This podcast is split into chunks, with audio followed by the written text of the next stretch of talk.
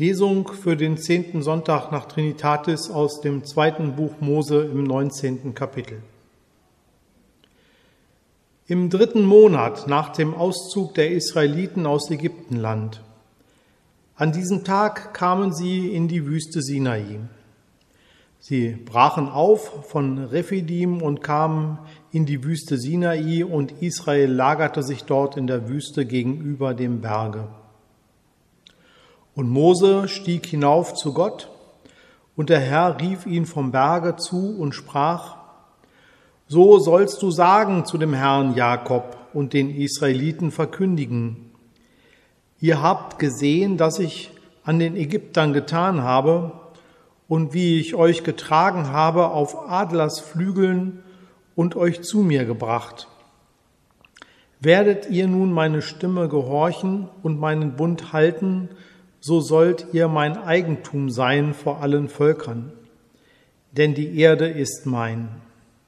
Und ihr sollt mir ein Königreich von Priestern und ein heiliges Volk sein. Das sind die Worte, die du den Israeliten sagen sollst.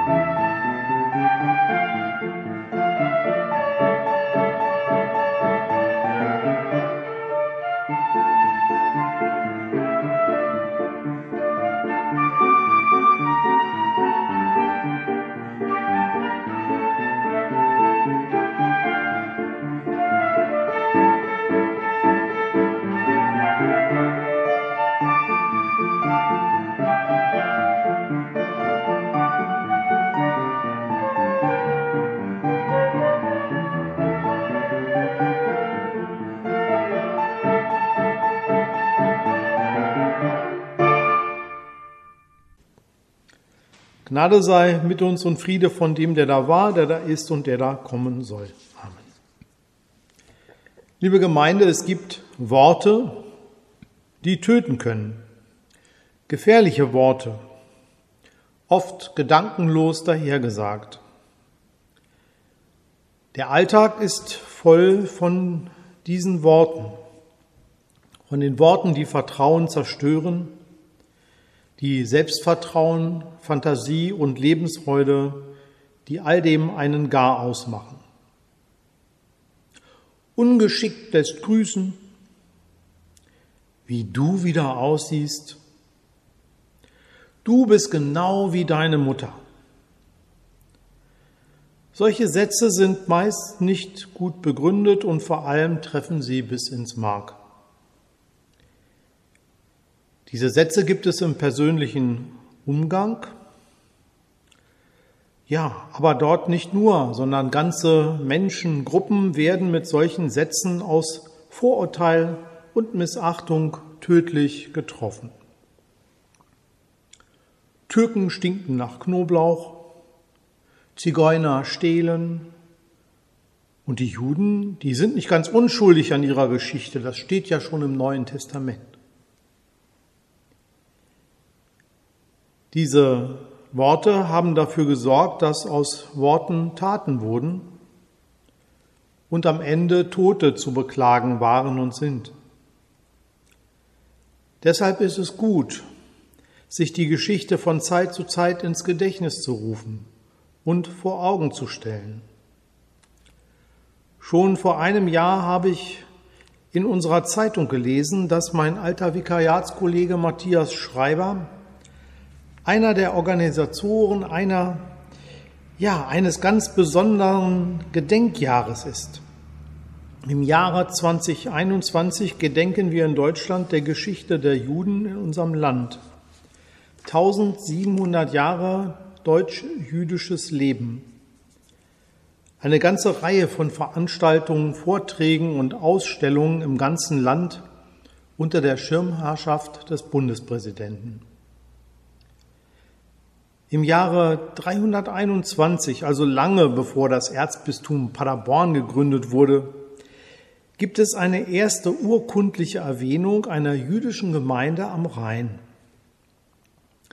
Die mittelalterlichen Überreste des jüdischen Lebens in Worms, Mainz und Speyer sind gerade von der UNESCO zum Weltkulturerbe erklärt worden. Für mich ist es ein absolutes Wunder, dass nach den zwölf Jahren tausendjähriges Reich der Nationalsozialisten in Deutschland und dem Mord an sechs Millionen Juden in Europa überhaupt wieder jüdisches Gemeindeleben in Deutschland zu finden ist. Etwa 100.000 leben wieder unter uns und 28.000 davon in NRW. Das Jubiläum soll dazu beitragen, Begegnungen zu ermöglichen und mehr zu wissen von den Nachbarn. Denn wer etwas weiß von der Geschichte der deutschen Juden, der kann kein Antisemit sein, meinen die Initiatoren des Vereins 1700 Jahre jüdisches Leben in Deutschland. Auch der 3. Oktober, der Tag der deutschen Einheit, wird dieses Jahr unter diesem Thema stehen, das vergleichbar ist mit dem Reformationsjubiläum 2017. Auch unsere evangelische Kirche in Westfalen beteiligt sich, indem eine Veranstaltungsreihe organisiert wurde. Diese Flyer liegen am Ausgang für alle, die Interesse haben. Liebe Gemeinde, all das bisher Gesagte ist der Hintergrund, auf dem wir die Worte aus dem Predigttext aus dem zweiten Buch Mose im 19. Kapitel heute hören. Wir gehen am zehnten Sonntag nach traditionell, ja, an diesem zehnten Sonntag nach Trinitatis, traditionell ähm, reden wir vom Israel-Sonntag, an dem die evangelische Kirche in Deutschland ihr Verhältnis zum Judentum bedenkt. Lange Zeit geschah das genau so. Es wurde über die Juden geredet und nicht immer freundlich anstatt an diesem Tag das Zeichen, ja, oder ein Zeichen zumindestens der Solidarität zu setzen und sich über die Erwählung Israels gemeinsam zu freuen und das zu feiern, ja, kamen andere Töne. Christen haben aber keinen Grund, sich über Juden zu erheben und auf sie herabzusehen.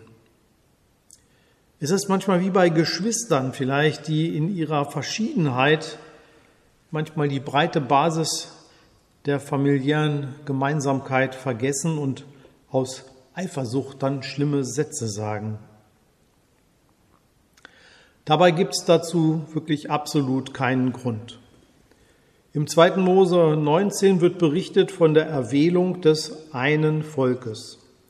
Als Gottes Kronjuwel wird Israel bezeichnet.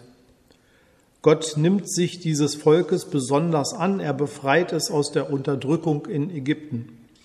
Er führt es durch die Wüste und macht es frei von Fremdherrschaft.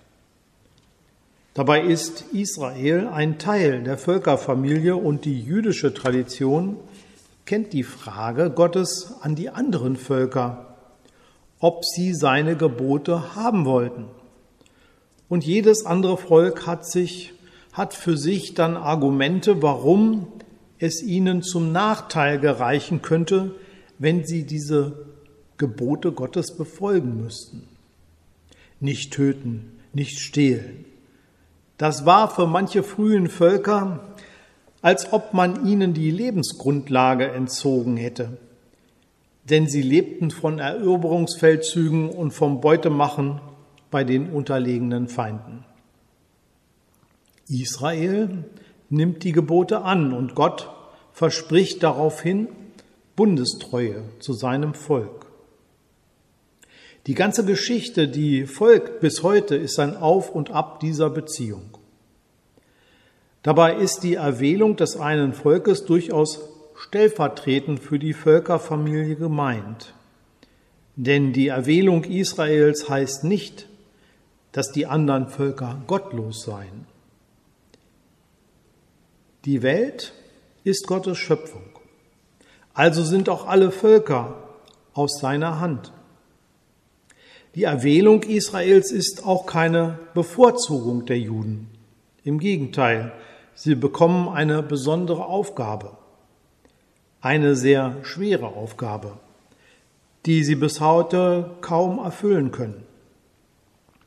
Im 2. Mose 19 heißt es, dass sie ein Volk von Priesterinnen sein sollen. Gott loben ist das höchste Amt, Versöhnung mit Gott und untereinander predigen ihre Aufgabe. Der Bundesschluss Gottes mit seinem Volk am Sinai ist von so großer Bedeutung auch für uns Christen, weil es so etwas wie die Magna Carta der Theologie der Befreiung ist. Gott führt sein Volk aus der Unfreiheit. Das aus der Unterdrückung ausziehende Gottesvolk ist seitdem so etwas wie der Idealtyp einer Gemeinschaft freier Schwestern und Brüder in einer gewaltfreien Gesellschaft. Nicht zufällig gibt es für ja, das alles über 40 Belege im Neuen Testament, die in Zitaten und Anspielungen die große Anziehungskraft dieser Befreiungsbewegung belegen. Das mit Gottes Auftrag versehene heilige Volk Israel hat es schwer, diesen Segen an andere Völker weiterzugeben. Heilig sind sie nicht durch eigenes Tun. Wenn ein ganzes Volk priesterlich genannt wird, ist es nicht der einzelne Jude, der sich darauf etwas einbilden würde und könnte, sondern er soll es von Natur aus sein, weil Gott es so gewollt hat. Freuen wir uns mit unseren jüdischen Nachbarn darüber, dass Gott in seiner Fürsorge für sein Volk nie von diesem Bund mit den Schwachen und Verfolgten zurückgetreten ist. Durch Völkermord und Exil hindurch bis heute. Es bleibt bestehen. Israel ist sein heiliges Volk. Nur auf dem Weg über Israel und seinen für uns größten Sohn sind auch wir Christen die Geliebten Gottes mit hineingenommen in diesen Bund und dürfen uns angesprochen fühlen von seinen Worten in 2. Mose 19, wie von einem Gedicht, das der Dichter für seine Geliebte verfasst hat und das auch alle anderen, all seine Leser durch die Jahrhunderte seine Liebe spüren lässt. Amen. Und der Friede Gottes, welcher höher ist als unsere Vernunft, bewahre unsere Herzen und Sinne in Christus Jesus.